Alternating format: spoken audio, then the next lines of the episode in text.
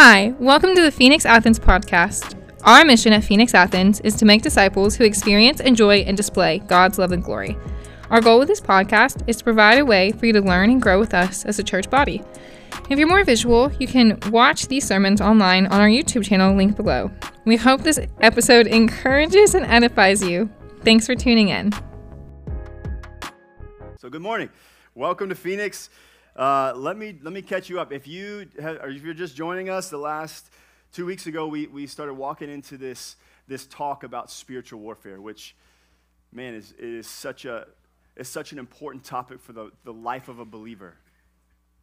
It is so vital, but it's one of those things. It's almost like in most churches, like the spiritual gifts, it's just overlooked, not taught on well, and not not not really. It's just not a thing in, in a lot of places. And we want to bring it to the forefront. Not that we would, again, what everyone has been saying this morning, not that we would be bound up by fear, but that we, we would know who we are and the authority that we have as believers. And so, week one, Nate did this kind of 30,000 foot view of spiritual warfare, kind of laying the foundation that there is a spirit realm. He had to kind of just tons of details. And then last week, if you were with us, we kind of got a little closer and, and we took a look at the enemy. I, I felt like it was. Um, if you've ever played sports, uh, you know, when you, well, in football or baseball, sometimes you watch film, uh, similar to what probably the Georgia Bulldogs are doing today or tomorrow as they get ready to play the Auburn Tigers. They're going to sit in a room like this and they're going to, gosh, uh, they're going to sit in a room like this and they're going to watch Auburn's game against whoever they played and they're going to be like, look, see number 13, he stinks. Like, let's exploit him. He's not a good player. Or they seem to always give up these type of plays.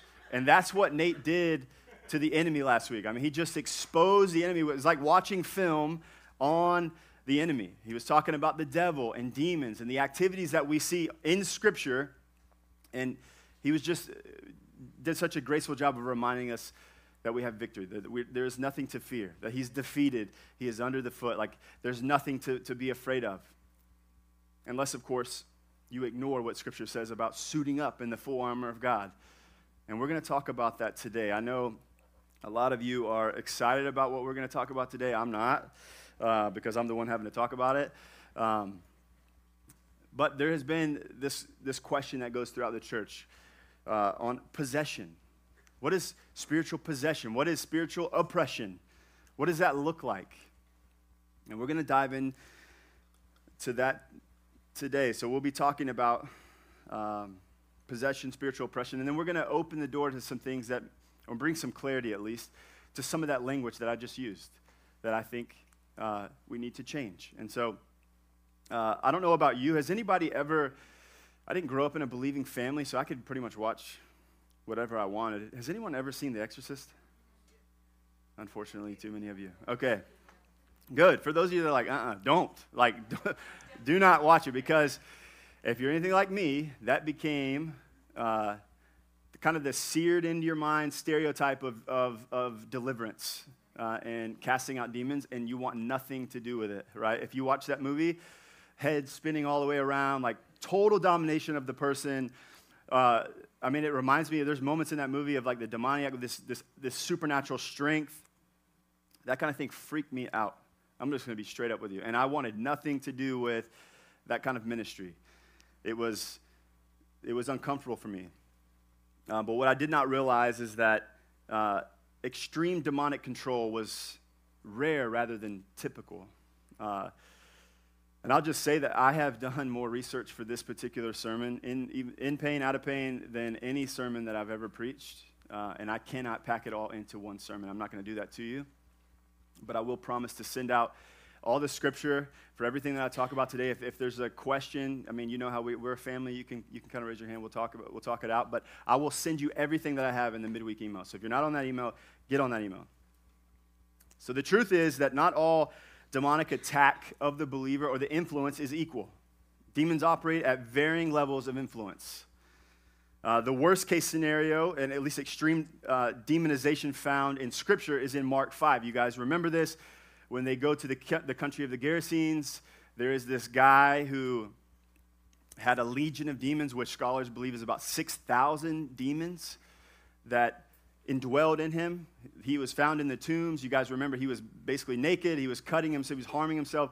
Nothing that they tried to hold him down with, none of the shackles uh, they used to bind him could work. He was supernaturally just too strong. He broke those.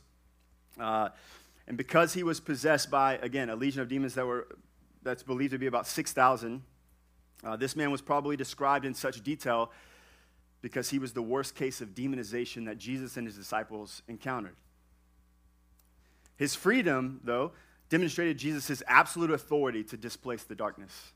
And that deserves an amen, right? His freedom, if you remember, they found him crazy. Everybody leaves. They come back and he's in his right mind at Jesus' feet. And what do the people do? They're so freaked out by this guy's transformation they literally tell Jesus to leave. They're like, hey, we don't know what, who you are, but get out. Like, that dude was one way and now he's not. And then you remember the demoniac. He, try, he begs to get back in the boat, right? He's like, no, I want to go with you. You, you freed me. And he says, no, you go tell everybody what I've done for you. So it revealed what is possible when light confronts darkness. Even in this man who changed from uncontrollable and insane to completely normal. The story reveals how freedom becomes a testimony of Jesus to share the gospel of the kingdom. However, it is not an example of the average person that has demons. Now, I'm going to answer some questions I know that are just you're waiting for me to answer, but just bear with me. I want to build a bit of a stage and a foundation. Now, that, so Mark 5, the demoniac, is the most extreme demonization we see in Scripture, right?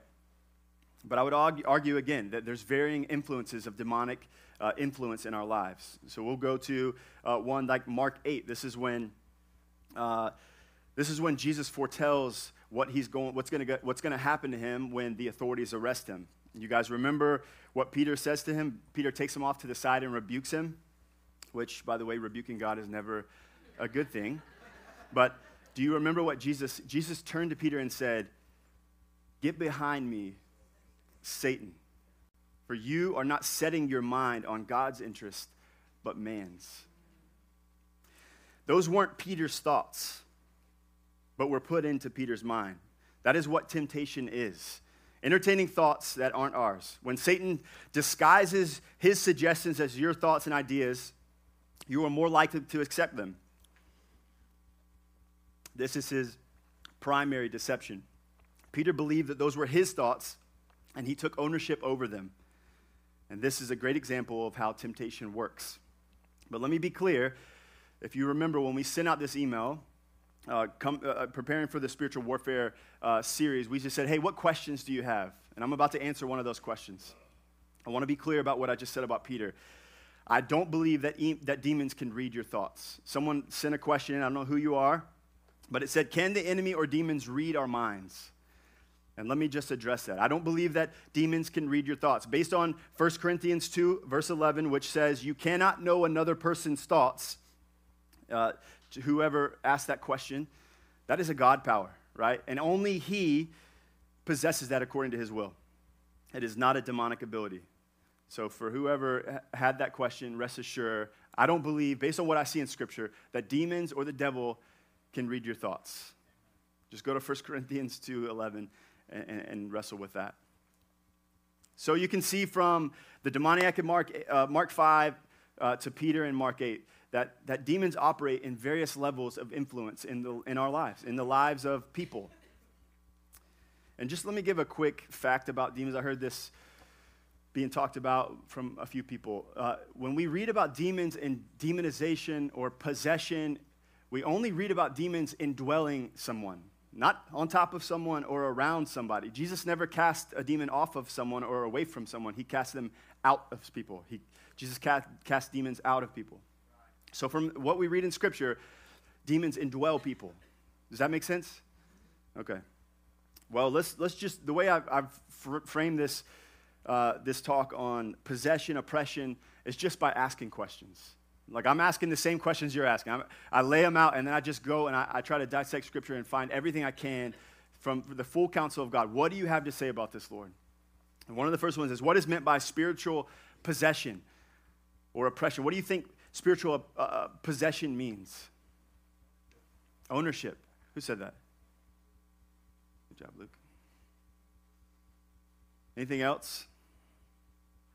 What about oppression? What, is, what comes to your mind when you think of someone being oppressed? Harassed. maybe maybe forced or, threatened to do something like, like if you don't this, this will happen. Yeah, forced or threatened to do something, harassed, held back. Someone said influence, controlled. Yeah. Yeah, those are good. So I just want to define possession. I will spoil alert possession is not a biblical term. So I'm defining it from the dictionary, not from the Bible, uh, which will come, it, I will circle back to this in just a second. I typically don't try to give you definitions from the dictionary when we're talking about biblical things. But possession is not a biblical term. So we'll come back to that in just a second. But possession, by sake of definition, is the state of having or owning something or someone. And the definition of oppression, uh, it is actually used in this way once in the New Testament, in Acts 10, verse 38. But to exercise harsh control over one, or to use one's power against one, or prolonged, cru- prolonged cruel or unjust treatment, which that particular type of oppression we see all through the scripture, where the Israelites were oppressed by these people and these people and these people. And you see all types of oppression. But the type of oppression we're talking about, we're going to get to here in just a second. So the question that a lot of you have asked, which let me just let me just throw it out there. Can you be possessed as a believer? If you're lost today and you know you're lost, I'm going to be speaking really to the believers this morning. I, I, this, is, this is regarding those who belong to Jesus, those who have placed their faith in Jesus Christ. And if you haven't, I beg you to. I implore you uh, by the end of the service that you would come to know him. Because you'll find that there is a great identity and there's a great power and protection in Christ. And that's not a fear tactic. I'm not trying to sell fire insurance this morning. I'm just, I, I want you to be in relationship with Jesus Christ. But to the believers, let me just say this quickly. You cannot be possessed by the devil or by a demon. Let me say that again. You cannot be possessed by definition by the devil or by demons. Possession insinuates ownership, and the devil cannot own anything that the Lord has bought and paid for.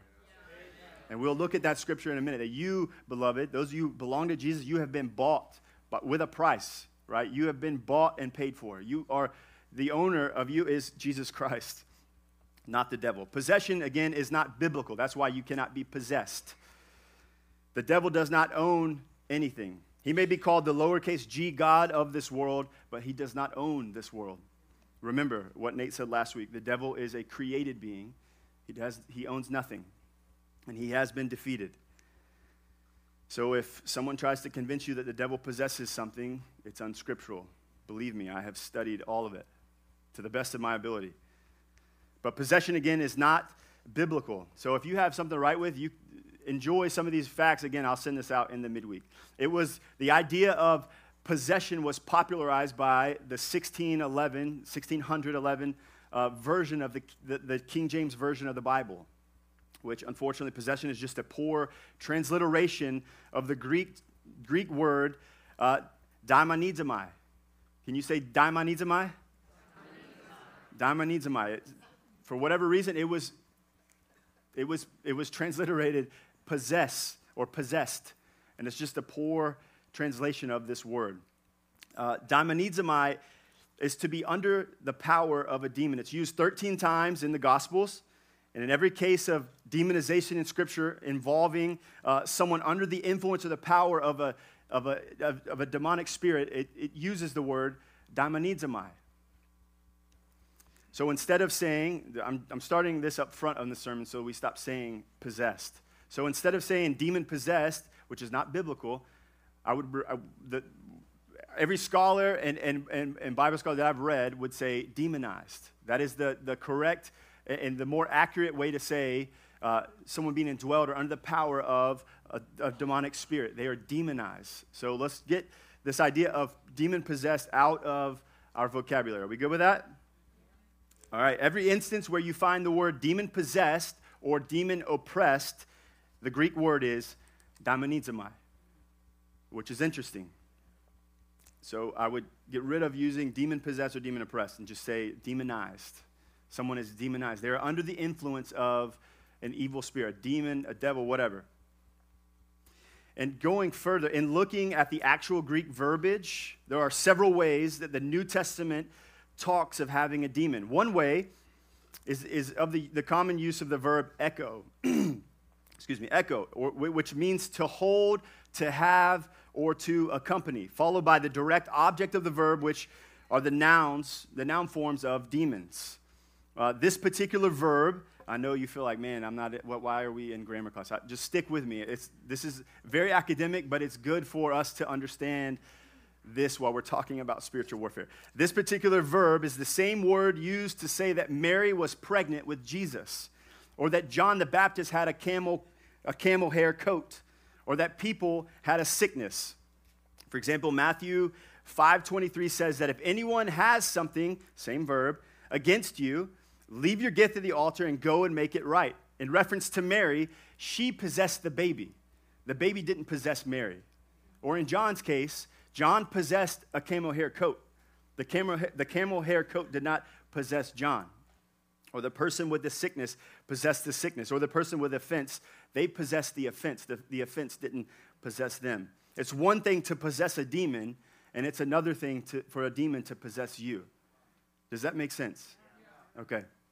Therefore, whenever you see the term demon possession or possessed by a demon, this is an interpretation. A more accurate translation is demonization, which means you have a demon.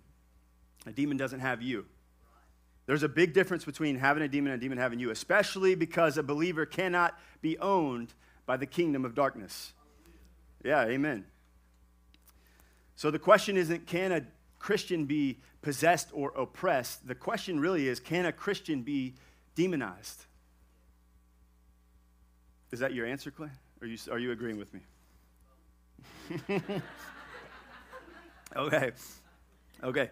So the question is can a Christian be demonized? And again, I will stop every now and then and say this should not scare you. This is not to scare you. This is to inform you so that you will actually call upon the, the commands of Scripture to suit up in the full armor of God and to, to, to, to move in an offensive in who you are called to be. Amen? So here's how I'm going to set up this sermon I'm going to look at from both sides of it. I, this is how I approached it. I looked and studied everything I could find of those who say absolutely not, a Christian cannot be demonized. People and men and women that I really respect, scholars, teachers, preachers, uh, uh, Greek scholars, everybody I could on you can't be demonized as a Christian. And then we're going to look at everything else that says you can be demonized. All right? And I'm, I'm not going to, again, I'm not, this is not going to be exhaustive. I'm, I just, I cherry picked their, their, their strongest arguments, and I'm going to lay them before you. And I think a couple of them, surprisingly, the two that they stand on uh, bother me the most because they're, they're not used in context. And, and one of the dangerous things about topical preaching uh, is you can have, I mean, a pastor can be really passionate about something, and then they find passages of scripture that are out of context to push whatever they're trying to say. That's, that is dangerous. Not that topical preaching is dangerous. It's okay. I mean, we're doing it right now. We're talking about spiritual warfare. But you have to use scripture within the context that it's written. And so I'm just going to lay before you a couple of the arguments that say a Christian cannot, cannot be demonized. And I will tell you, I was on this side of the, the fence not too long ago. That is full transparency. I, if you would have told me three years ago, four years ago, that a Christian can be demonized, I would have told you you're out of your mind, and I would have argued with you from some of these points. So bear with me. Again, this is not to throw uh, dirt on either side, right? There's going to be people in this room. This is not a topic to break fellowship over. If you think a Christian can be demonized, awesome. If you don't think a Christian can be demonized, talk to me later. But it doesn't mean that we need to break fellowship. It doesn't, need, doesn't mean that we walk away from each other. That, this is not a, a primary issue. But bear with me. So, the first little set I want to walk through it, just the, the two main objections to a Christian being demonized or indwelt by a demon. Number one is that you are a temple of the Holy Spirit. So a demon cannot be there. The scripture they use, 1 Corinthians 6 19, 19 and 20, it says this Or do you not know that your body is a temple of the Holy Spirit within you, whom you have, whom you have from God. You are not your own, for you were bought with a price. So glorify God in your body, which is an awesome verse. Yeah, amen. We were bought at a price. So glorify God in your body. The issue here is this is addressing sexual immorality. If you look at the scripture before and the scripture after this verse, Paul is addressing some issues going on within the Corinthian church regarding sexual immorality. It has nothing to do with demons. So, therefore, we cannot take it and try to use it in this argument. It has everything to do with sexual immorality and nothing to do with demons. Number two, it says, How can light and darkness dwell together? This is one of the big arguments that light and darkness cannot dwell together. They use 2 Corinthians 6, verse 15. What accord has Christ with uh, Belial? Or what portion does a believer share with an unbeliever? Uh, believe it or not, this is one of the scriptures they use as one of their main objections to, the, to, to a Christian being demonized. And again, if you look at the context of what's being said here, you will quickly realize that Paul is addressing uh, people being unequally yoked. A Christian and an unbeliever getting married is a no no. He's saying, what, what portion do they have? What portion does a believer and an unbeliever have? And he goes on to say, You do not be unequally yoked. So this has everything to do with being unequally yoked and nothing to do with demons. I want to give you a couple of other objections uh, because those were really quick. Uh, and again, I'm not going to read all the scripture tied to each of these, uh, but I will send them out. Number one, Nate uh, referred to this last week the defeat of Satan. So this camp points to the biblical text that describe the defeat of Satan, specifically John 12, 31 and 16, uh, Colossians 2, Hebrews 2, 1 John 3. Not going to read all that. You can read it later. Uh, I'm giving you tons of material for quiet times this week, so enjoy it. This argument is that if Satan has been judged, stripped, and his work destroyed, how can he or his demons indwell a believer? But these passages do not by themselves settle this issue. Let me, let me continue. If, if, if it is true that Jesus has bound the strong man, which Satan is referred to as the strong man, but is But it is equally the case that Satan can exhibit a significant influence in the lives of believers. Examples, uh, and again, this is examples to, to kind of refute what I just said. It, again, he, they say if Satan has been defeated and stripped and judged, like how can he have any effect in the life of a believer? Immediately, what comes to my mind is if he has no, no power or effect in our lives, why would Paul spend time in Ephesians 6 saying, suit up in the full armor of God and stand firm? that you may extinguish the fiery darts of the devil and the schemes of the devil. What are those? If, the, if he has no power, no effect, no, and no influence in our lives, why would we be asked to suit up in the full armor of God? I can tell you, it wasn't to walk around looking pretty. It was that we would make war, that we would be protected from an attack, from an onslaught of demonic attack. That's why Paul said what he said in Ephesians chapter 6. Again, Paul warns us. Uh, this is just another example that kind of refutes this argument. Paul warns us uh, that our struggle is not against flesh and blood, right? It's against principalities and powers and forces of this present darkness. And then just a practical example, Satan hinders, uh, if you remember in 1 Thessalonians 2.18, where Paul says, uh, this is where Paul is, is writing to the church at Thessalonica. And he says, Because we wanted to come to you, I, Paul, again and again, he said, I wanted to come over and over, but Satan hindered us. Why would he say that if Satan had no power to affect us or have no influence over us? It's just an example of this is a weak point that we can't pull this conclusion that, man, if, if this is true, we can't be demonized. I would say that there's plenty of examples. I've only give, I only just gave you three, but I'm, I started feeling passionate about talking about. It. I could just keep going of, of even New Testament examples of people being affected and afflicted by the enemy. The point here is simple that the reality of Satan's defeat does not eliminate his activity or influence in this present age. Number two, so that was Satan's defeat. They would, a, lot of, a lot of people will say, you can't be demonized because Satan has been defeated. And I would have probably agreed to most of that. Uh, but I certainly would have agreed, and I have argued this before, and I feel bad. I need to go back and make, make right what I didn't. Uh, number two, the indwelling presence of the Holy Spirit. I, I used to stand strong on this one. Uh, they would say, We can't be demonized because we have the indwelling presence of the Holy Spirit. The argument is a demon cannot enter or dwell within a believer because, he, because the Holy Spirit lives there. Since the Spirit is greater and more powerful than any demon, there is no possibility that a demon would be granted access into a Christian's life. Does anyone resonate with this one? Yeah? Even talking about it makes me remember. I, I, I used to be there. And this is, a, this is one of the strong things that that they'll, they'll, they'll bring as an objection to Christians being demonized. But is the protection against demonic invasion automatic? And that's a question to you. Is the, is the protection from demonic invasion automatic? No, it's not. What if a believer grieves the Holy Spirit through repeated and unrepentant sin? What if the believer fails to faithfully and prayerfully put on the full armor of God? What is to happen then? If we're charged to put on this armor, what happens if we don't? We get hurt. Things happen. We leave ourselves vulnerable. I want to turn to a scripture that is used uh, by, the, by this camp over here that says we can't be demonized because we have the indwelling presence of the Holy Spirit. Psalm 5, verse 4. For you are not a God who, de- who delights in wickedness. Evil may not dwell with you. Mm. Mm. Does this text really mean to suggest that God cannot dwell alongside of an evil spirit inside of a person? The two lines in verse 4 are synonymous parallelism.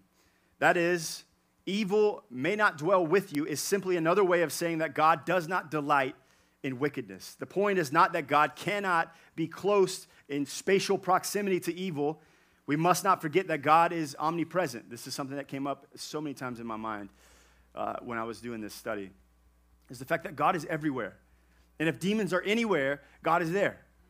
So, this idea that they can't dwell together is, is really a lie because our God is omnipresent. He's here right now with us. And if there's evil in our city, He's among the evil in our city because He's omnipresent. He is everywhere. And is close to everything that is good and that is evil. The point of this passage is simply that God detests evil and has no fellowship with it. Let's turn to 1 Corinthians 10, verse 21. This is another passage that is commonly used, and it will actually be used again uh, here in a couple of minutes to actually be on this side of the camp.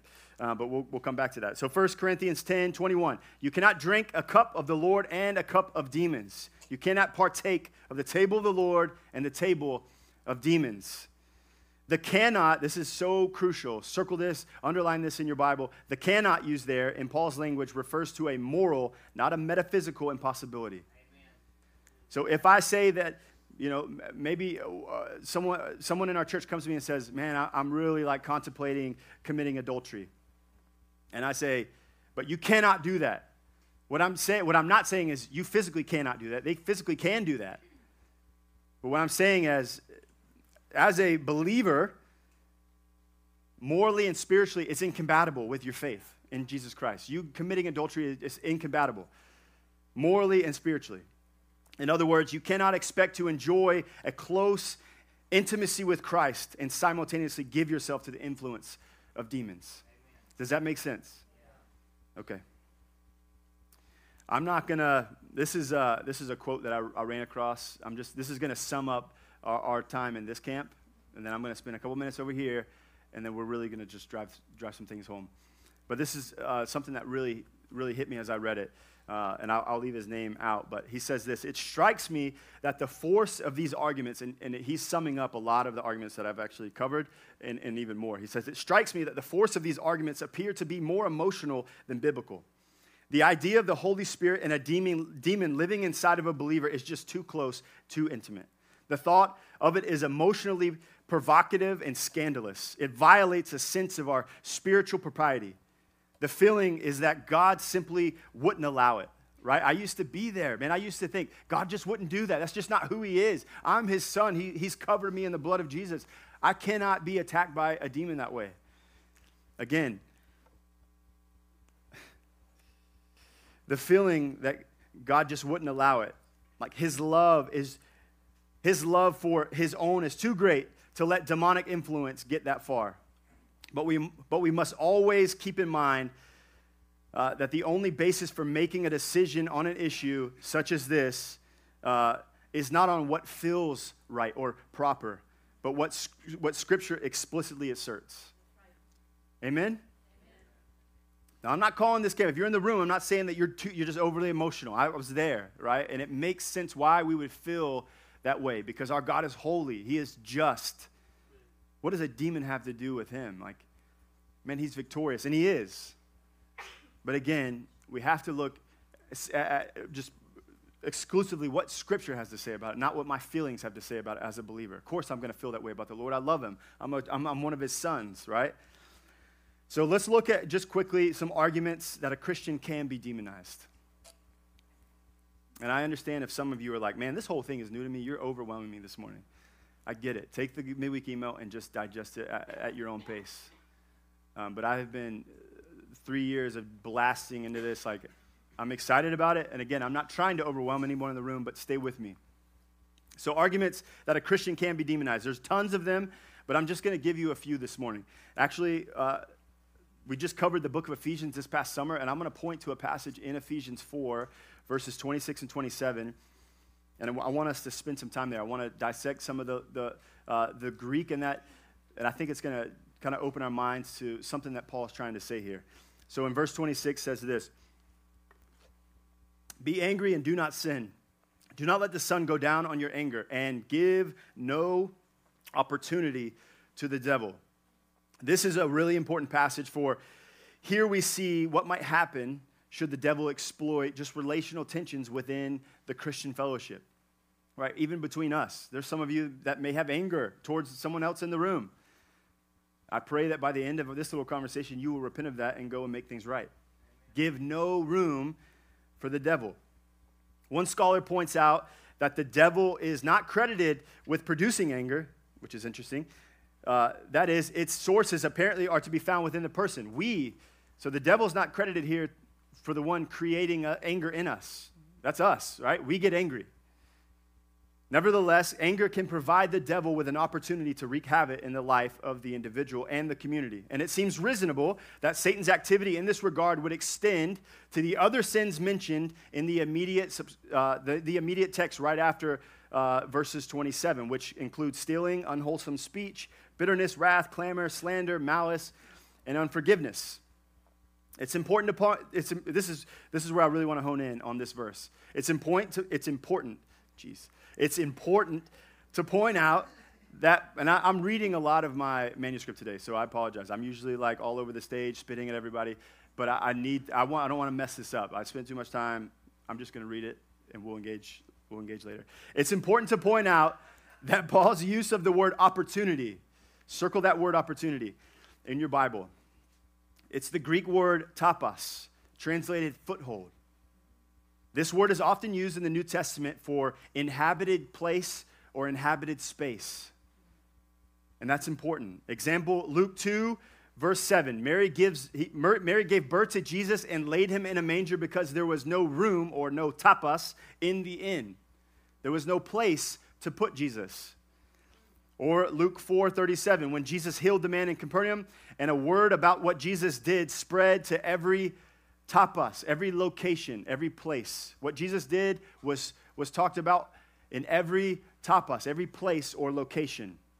Other passages that use the word topos refer to inhabiting space of an evil spirit, such as uh, Luke 11 24, where he talks about when you cast one out, it goes to a waterless place, a, a topos, a, a location.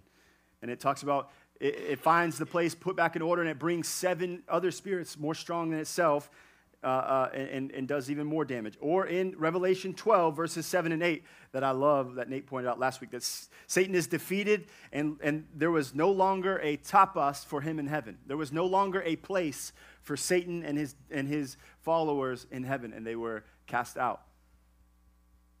Therefore, the most natural way to interpret the use of topos in Ephesians 4:27 is the idea of an inhabited space. Paul is thus calling these believers to vigilance and moral purity so they do not relinquish a base of operation to the demonic spirits. So he's saying, be angry, but do not sin. Do not give topos to the devil. Do not give a foothold. Do not give an inhabited space in you to the devil. In other words, sin gives the enemy a foothold or an opportunity to occupy space in your life. And, and my quick just charge to you is don't give him space. Don't give the enemy space in your life. Kill sin. Be vigilant about it. There is nothing in Scripture that says, hey, it's okay if you sin. Like, you know, God loves you. Yeah, he does love you. But he also tells you in his word be crazy vigilant about this. Cut it off. Give the enemy no place, no topos in your heart or in your life. Everyone here should be familiar with Ephesians 6, verses 10 through 18, as we just preached on this. Nate preached on this in August and did a fantastic job. In this passage, Paul's passionate exhortation is that we put on the full armor of God to prepare ourselves for the onslaught of demonic attack. But, like we asked earlier, what happens to the believer who does not stand in the strength of Christ, who does not put on the full armor of God, who does not therefore stand firm? You guys remember Nate screaming that? Stand firm! Stand firm! What happens to those of you who don't? And you just take sin casually and you just kind of go about life? Who are left vulnerable, who leave topos for the devil in your life. Let me just look at a couple of, of examples in Scripture. Again, this is for this side of the camp that says Christians can be demonized. One of them is found in Luke 13, uh, verses 10 through 17. This is the story of the woman who was doubled over or bent over. Right? And doing further uh, research this week, I cannot pronounce the condition that, that modern doctors say that she had, but it's where your spine, where uh, your vertebrae are fused together. So he encounters this uh, woman but the question is, was she a believer? As soon as she was, this spirit was cast out of her and she was healed, the scripture says that she immediately glorified God. Doesn't give us any proclamation of the gospel. She just began to, to glorify the Lord after being delivered and is called, also, she is called a, a daughter of Abraham in verse 16. And a cross reference to that in Luke 19 9. Uh, but again, was she demonized? Is a question. The NASB, which is kind of a literal translation, reads says she had a sickness caused by a spirit, whereas the original Greek reads she had a spirit of sickness or of infirmity, which is similar to the language of demonization, to have a spirit. How about the story of Ananias and Sapphira in, in Acts 5? This is a story that has always confused me, um, and it's still confusing me. Certainly, they both were believers, right? It seems unlikely that the example of their deaths would have any relevance for the church if they were not. Were they demonized? It's, Satan, is to, Satan is said to have filled their hearts, if you remember that. For those of you who don't know anything about the story of Ananias and Sapphira, this is when the, the early church birth, this is when the church began and they began, the believers uh, among the ecclesia, the koinonia, they started to sell possessions and to, to give to those that were in need. Whatever the church needed, they sold their stuff and they, and they made sure that the church was provided for. Does, does that ring a bell? And this is Ananias and Sapphira, they sold a, a portion of their property, they sold their property, and they kept a portion to themselves. And they told the apostles that they were giving all that they had. And Peter literally says, You're lying to the Holy Spirit. So, uh, I mean, the story ends tragic. I'm not trying to scare you in like holding back from the Lord, but Ananias and Sapphira, they literally were sentenced with death. They died on the spot. Um, so again, Satan is he is said to have filled their hearts. What's interesting is the verb uh, "filled" there is the same verb that is used in Ephesians 5:18 when when it when it says that uh, being filled with the Holy Spirit. So in the same way that they were filled with the Holy Spirit, Ananias and Sapphira, these believers, were filled with the devil. It's interesting. Uh, but did Satan fill them with himself, or did Satan fill them, you know, fill their hearts with temptation or the idea or notion to hold back the money? At minimum, this is the case of a believer coming under powerful satanic influence. Notwithstanding Satan's influence, they were you know, they were responsible for their sin and they were disciplined to death. The point is that uh, they could have said no to Satan's influence. They could have said no and, and stood firm against what the enemy was doing in their life. Now, let me, let me use one more scripture, and again, that this, we're kind of we're kind of coming to an end here uh, on the case for Christians can be demonized. This one is interesting uh, and is a special case that probably comes as close to any text to providing us explicit evidence that that a Christian can be demonized. And it's found in 1 Corinthians uh, chapter 10, verses 22 or 14 through 22. And this is actually, I pointed to this earlier. This is a text that the other camp uses uh, to say that Christians can't be demonized. Uh, but in the full context, this camp over here says, this tells us that a Christian can be demonized. So, verse 14, let's just read it together. Therefore, my beloved, flee from idolatry. I speak as to sensible people, judge for yourself what I say. The cup of blessing that we bless, is it not a participation in the blood of Christ? The bread that we break, is it not a participation in the body of Christ? He's talking about communion that we take as a church. Saying, when we drink that cup, are we not participating in remembrance of the blood of Christ? And when we break and eat the bread, are we not participating in the body that is broken for us, in, in, the, in, in the body of Christ? Verse 17, because there is one bread, we who are many are one body, for we all partake of the one bread. Consider the people of Israel. Are not those who eat the sacrifices participants in the altar? Verse 19, what do I imply then? That food offered to idols is anything or that an idol is anything? No, I imply that what pagans sacrifice, they offer to demons and not to God. I do not want you to be participants with demons. You cannot drink the cup of the Lord and the cup of demons. You cannot partake of the table of the Lord and the table of demons. So, Paul urgent, urgently warns the Corinthians against participating in pagan feasts and then turning to the fellowship of the Lord's Supper and the meeting of the local church. Clearly, the apostle thought it was possible for Christians to become a participant or a partner with demons. The word used here is koinonia. You guys have heard that word before. Typically used to describe fellowship or communion with a person or a thing. So he's talking about sitting at the table of demons and communing with them, participating in, sharing in uh, the table of demons. It is the same word used in 16 for sharing or participating or entering into fellowship with Christ at his table. Paul's point seems to be that when we sit uh, to worship at the table of the Lord, or conversely, in the presence of idols. You open yourself up to the power and influence one or the, to one or the other. There is a sharing of an intimate spiritual experience, an association of sorts, a relationship that is personal and powerful. So I, I would say this uh, as we sort of come to an end. Can we all agree that Christians can be attacked? Okay. Can we agree that Christians can be tempted? Okay. How about oppressed and devoured? Yes. These are things that I'm, I'm pulling things straight from the scripture. What about led into grievous sin? Yes. Satan can fill our hearts to lie. He can exploit our anger. He can deceive our minds with false doctrines. The question then is this Does all of this that I just, that you said yes to, does it just take place outside of our bodies?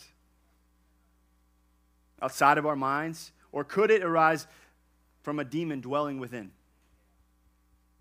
Okay. Some of y'all seem convinced. If I were to tell you, let me just say this uh, to those of you that are probably, uh, you know, at this point, you're like, man, I'm freaking out. Because you're starting to convince me, I'm starting to see that maybe uh, this idea of a demon can actually indwell in me.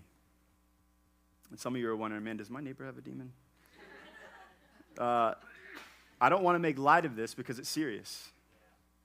Uh, give me one second. My shouldn't rely on technology.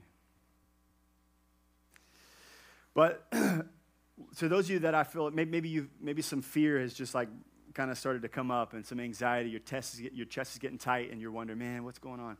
Let me just say this. Uh, I'm going to tell you, I think personally, as your, I think a Christian can be demonized. And I, I say that based on my, my study of Scripture and, and, looking at both sides of the table. I believe, and not only what I see in Scripture, but in the past three years, what I have experienced with people I know are born again believers who have been demonized, that I have taken part in helping deliver. Uh, and again, we started from this, the, the very beginning. We don't build our spiritual warfare, we don't build that doctrine based on experience. So I'm holding my experience over here. And scripture says this part, part of, of, I mean, the driving force that leads me to say Christians can be demonized is what I believe scripture is saying here. Teamed with what I've experienced and what I've seen.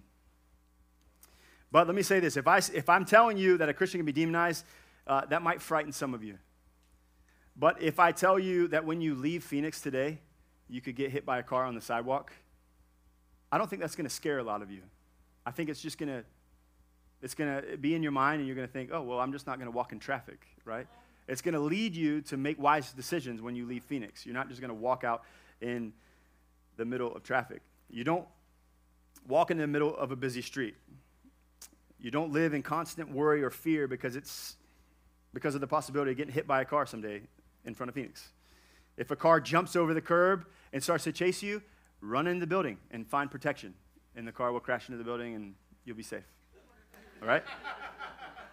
Likewise, if it's possible for a Christian to be demonized, do not be afraid. Rather, follow steps outlined in Scripture and employ the protection made available to you by the Holy Spirit. And if the demon continues to chase you, run to the foot of the cross and find your refuge in Jesus Christ. Yeah. All right. I told you, don't half commit when you do those things.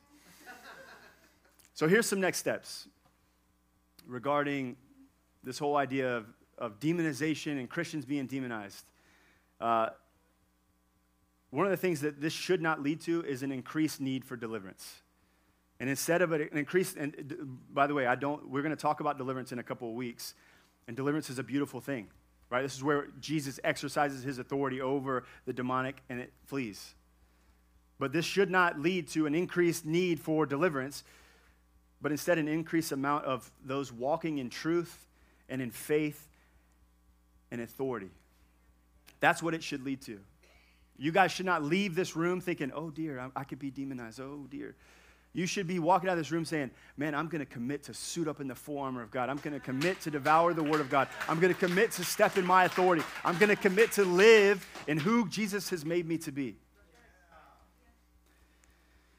So, to the person that asked the question, uh, again, this is another question that was submitted Can a Christian be demonized or demon possessed? no to the possession, and yes to the demonization. All right? Yes, it's possible. And again, I point back to we would not be led to, to actually take charge and to stand firm and to suit up if we just lived on a playground instead of a war zone. Like, we live on a battlefield, not a playground. And we need to treat it that way. And the beautiful part is we're victorious. We're on the side that wins. Read the book. Like, we are on the winning team. And so you should not fear. In fact, I'm not trying to turn you into demon hunters. That's not who you're called to be, but you are called to step in your authority. If you find somebody that is demonized, you find somebody struggling, man, take authority and minister to them.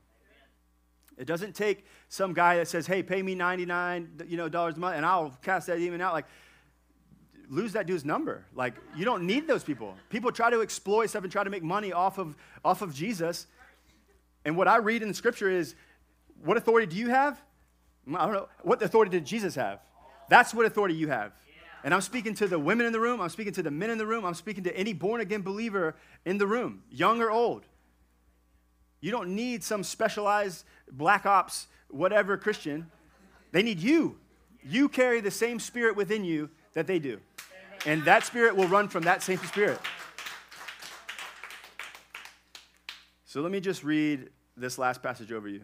Um, or just, just some thoughts from Luke 10, uh, and, and then we'll close.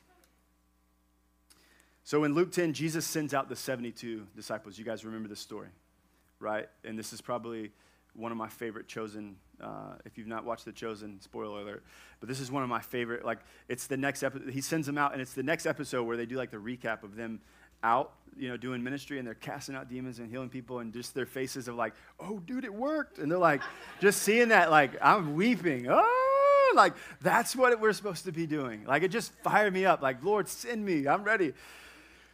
But he sends out, in Luke 10, he sends out the 72. It's important to know this they're not apostles. These 72 are not apostles. They're not elders. They're not seminary grads. They're, not, they're just average followers of Jesus, and most of them unnamed. Completely unnamed. I love that. And he commissions them to go to proclaim the good news of the kingdom and when they return, we read down in verse uh, 17 of Luke 10, it says, So they returned with joy, saying, Lord, even the demons are subject to us in your name. And of course, Jesus says to them, I have given you authority to tread on serpents and scorpions and over all the powers of the enemy, and nothing shall hurt you. Nothing shall hurt you. And of course, serpent, uh, serpents and scorpion is an Old Testament uh, language for demonic spirits. Nothing shall hurt you. We are those 72, right? That he sends out with power to preach the gospel of the kingdom and to deal with anything that gets in the way. Nothing shall hurt you. So, what do we do this week? What do we do this week? Next step. Ben, you can come on up. You guys can go ahead and stand with me.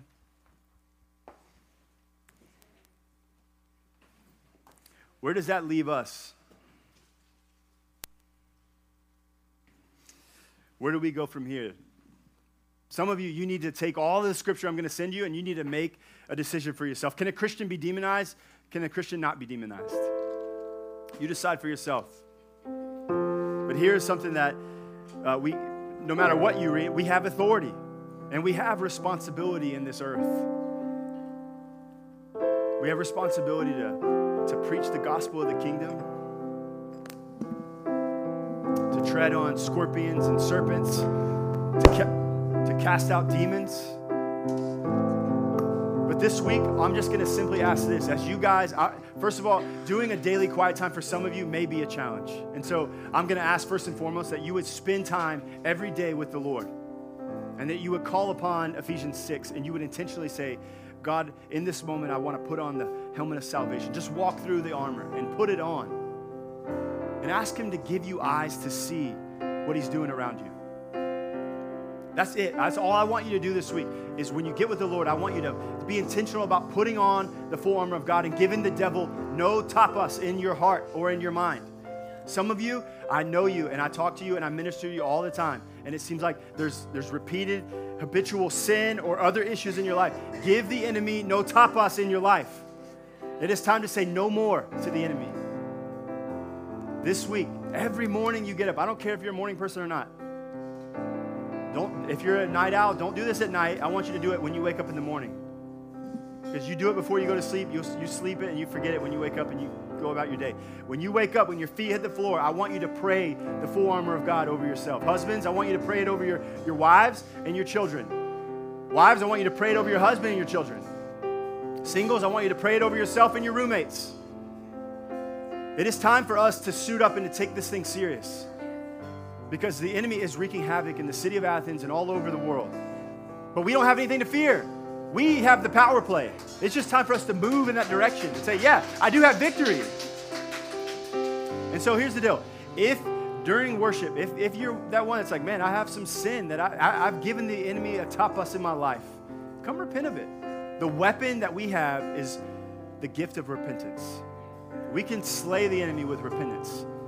We give him no foothold. And by the way, next week we're going to look at all of the ways that we can give enemies space in our life generational sin, curses, footholds, strongholds. We're going to look at all of that stuff and see what Scripture has to say about it. But in the meantime, if you know there's a foothold in your life that you've given the enemy, get rid of it, repent of it, and say, I want nothing else to do with this. I'm fully Jesus's. So, Father, here we are. Whether the enemy can demonize us or not, which I, I believe your word says that they can. But that does not make me fearful. It just tells me that there's an enemy out to steal, kill, and destroy. He's out prowling like a lion, looking to devour the one who doesn't suit up, the one who doesn't take his sin serious, the one that's apathetic or just casual about his Christianity. I pray in Jesus' name that apathy would, would flee from this room God, that the spirit of religion would lift off of people in this room, that they would see you for who you are. They would see themselves rightly. They would see themselves for what you say they are, not for what the world says they are, what uh, that says they are. Lord, you're the only one that gets to put labels on us. And you call us a son. You call us a masterpiece. Your wonderful handiwork. Your poiema. Let us start acting that way, God. And allow us as a faith family to push back darkness within our own lives and in this city, God. We want to see people redeemed. We want to preach the gospel of the kingdom. And we know when we do that, we will face resistance. Man, whether it's an extreme Mark 5 demoniac or it's something simple like Mark 8, where Peter just, man, he's, he's tempted by the thoughts that aren't his own.